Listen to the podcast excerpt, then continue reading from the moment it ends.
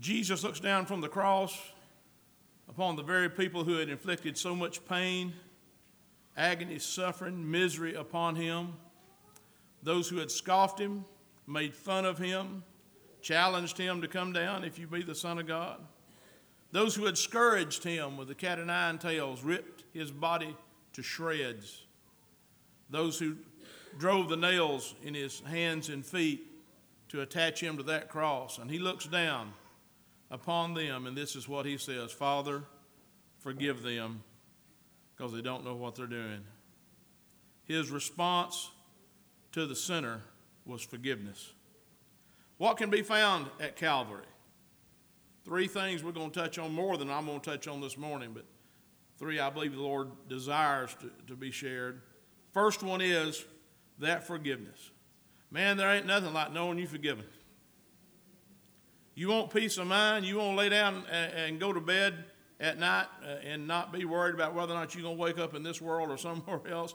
Man, there ain't no peace like forgiveness, not the knowledge of salvation. In Acts 13 and 38, therefore let it be known to you, brethren, that through this man is preached to you the forgiveness of sins.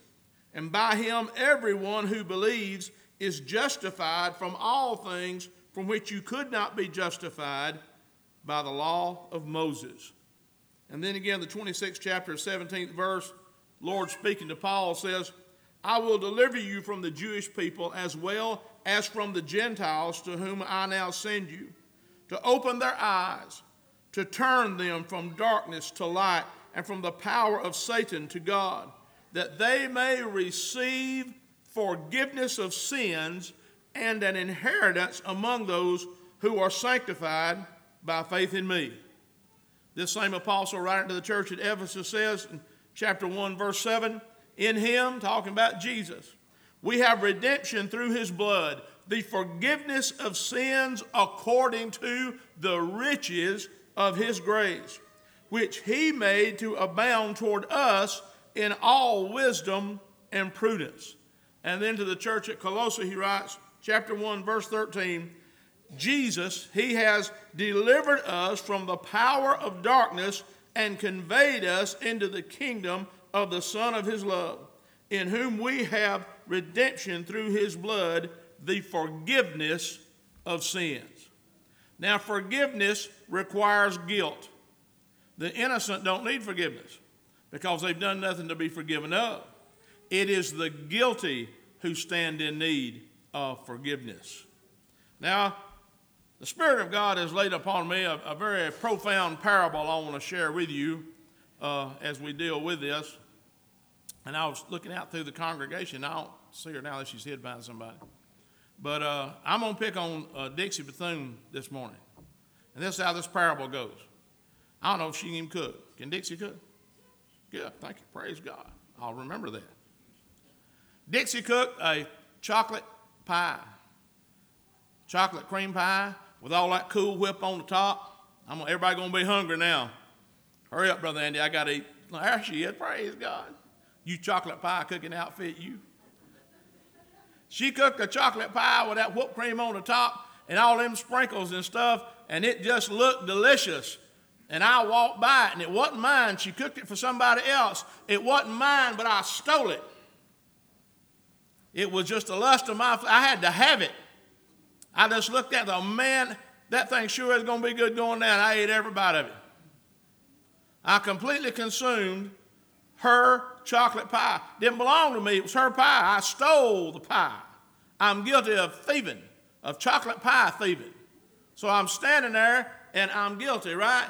And then she comes along and can't find her pie. And she's like, hey, what my pie?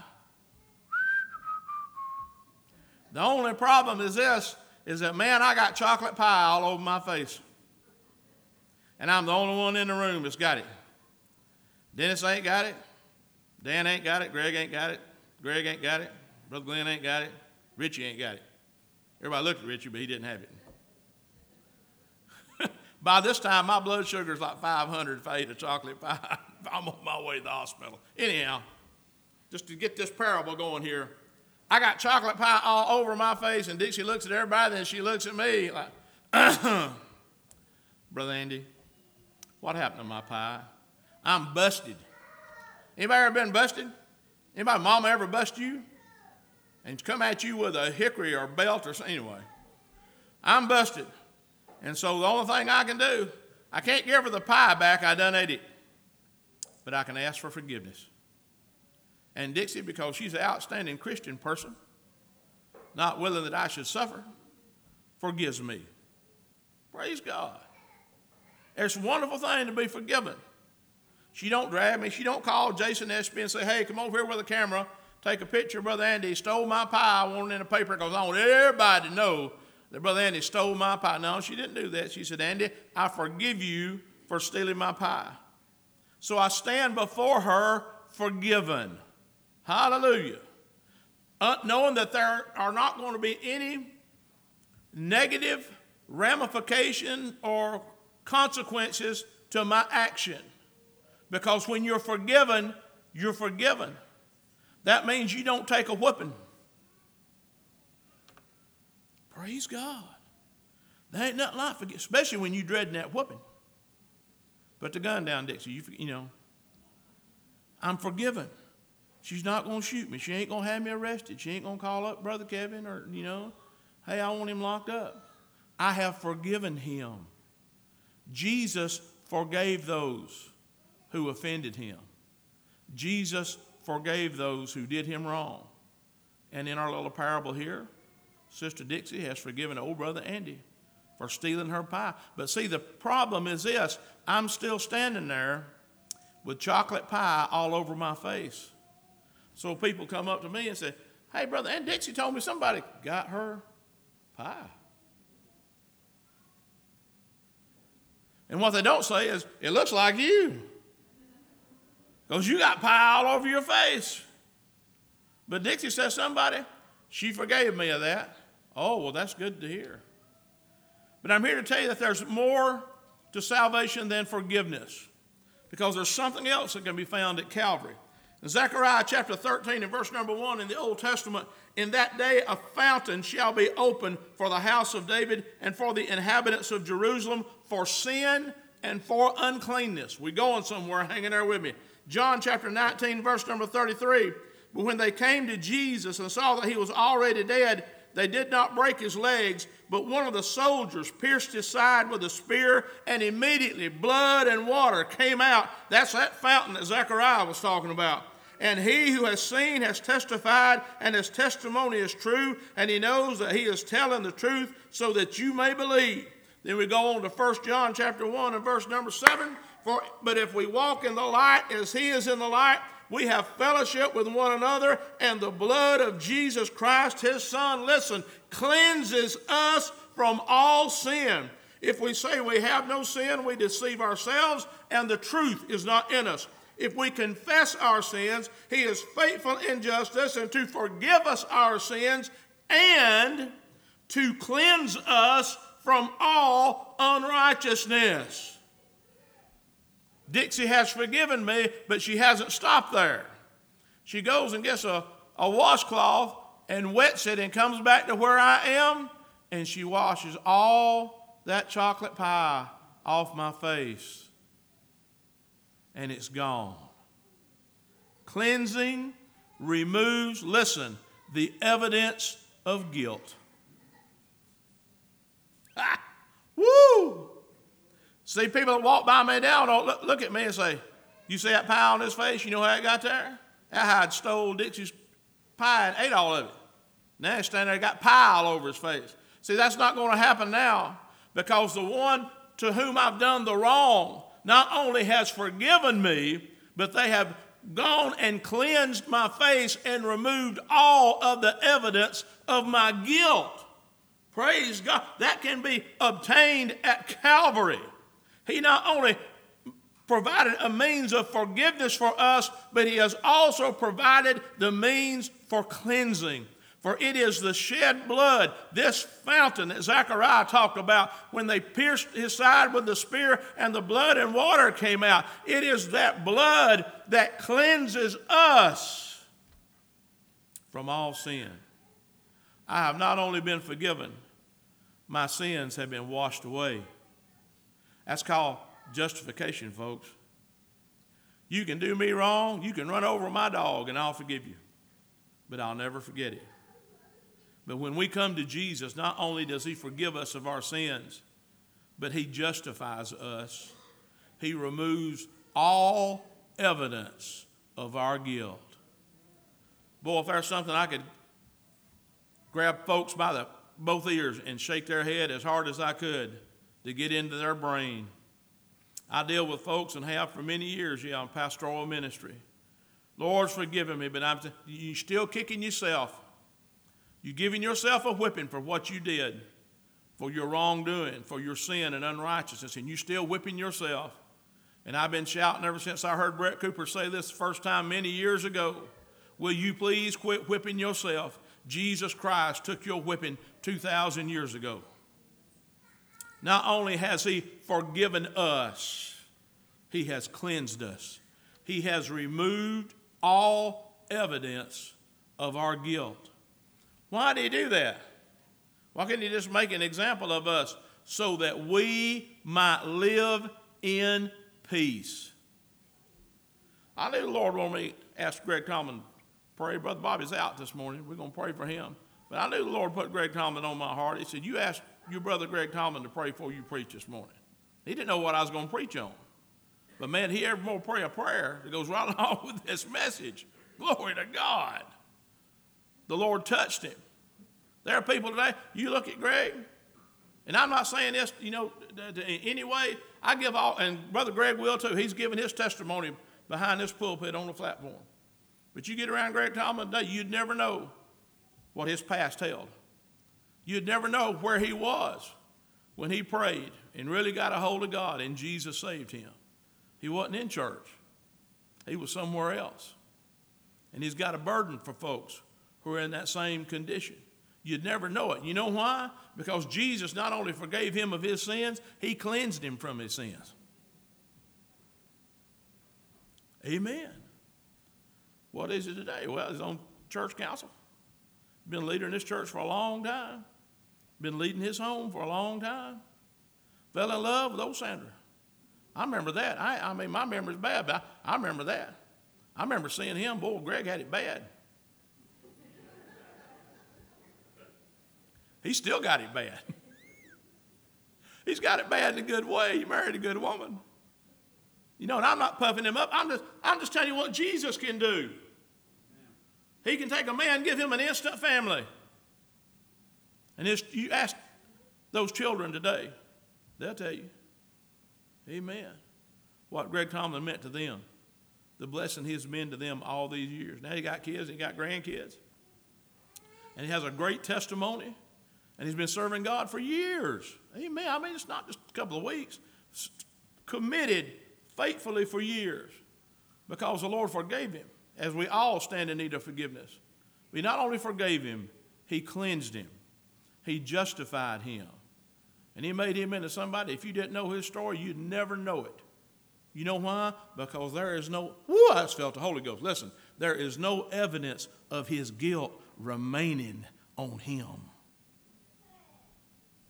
As it is the case for all of the children of God not only does he forget, and somebody needs to hear what I'm saying this morning, because the enemy has took your past and beat you over the head with it, and I want to stand here today and declare that that time is over. Amen. That from now on you ain't going to let the enemy beat you over the head, even though he may be telling the truth about something you did in your past.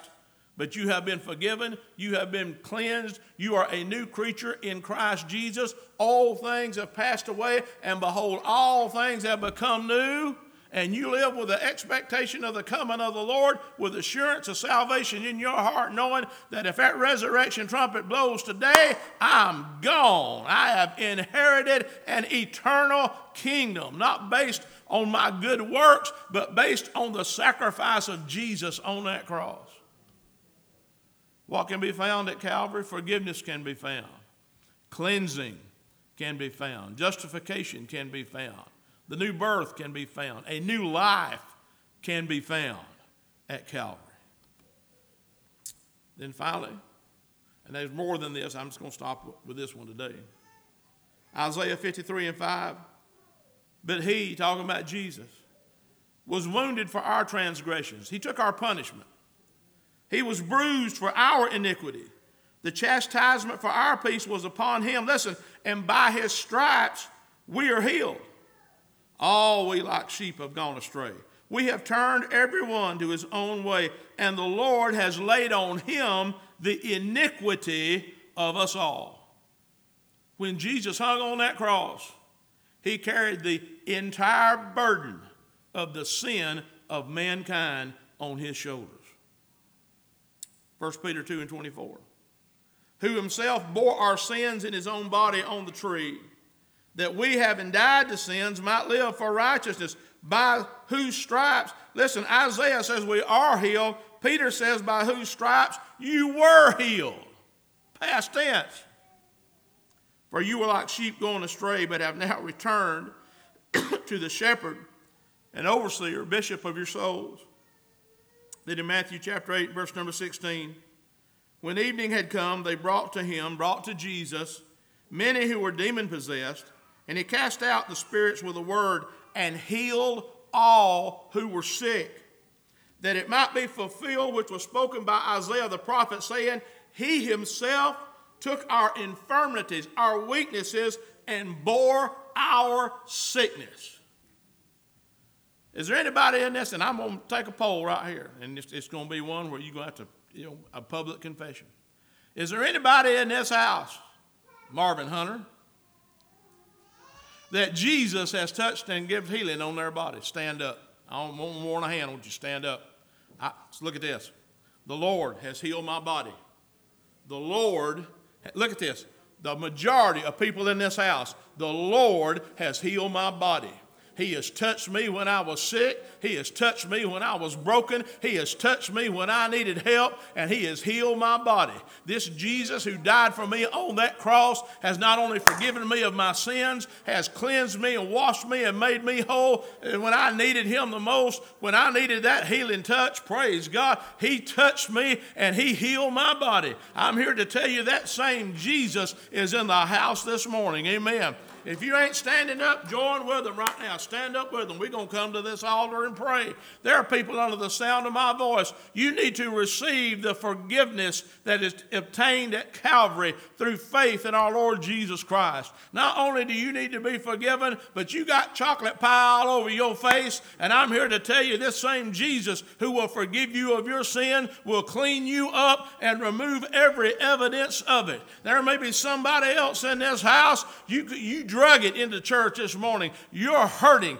You stand in need of a healing. I have good news for you that healing has been provided for us in the atonement. This same Jesus who died and shed his blood to save us from our sins has also provided healing for us when he bore on his back that cat o' nine tails when they tore his body to shreds, he did that so that we might be healed. So, whatever your issue is, whatever you stand in need of this morning, I have good news for you. There is an altar. Brother Andy, I can't go to Calvary. I don't have the money for a plane ticket to fly to Jerusalem, Israel, and get out and get a taxi and tell that guy, hey, take me to wherever Jesus was crucified. That's not what you have to do. All you have to do is come to an altar of prayer and call on his name. And wherever that is, that is Calvary. Wherever you call on the name of Jesus, that is Calvary. When you bend your knee, you bend at the foot of the cross. When you lift your hands toward heaven, you do so with every faith and expectation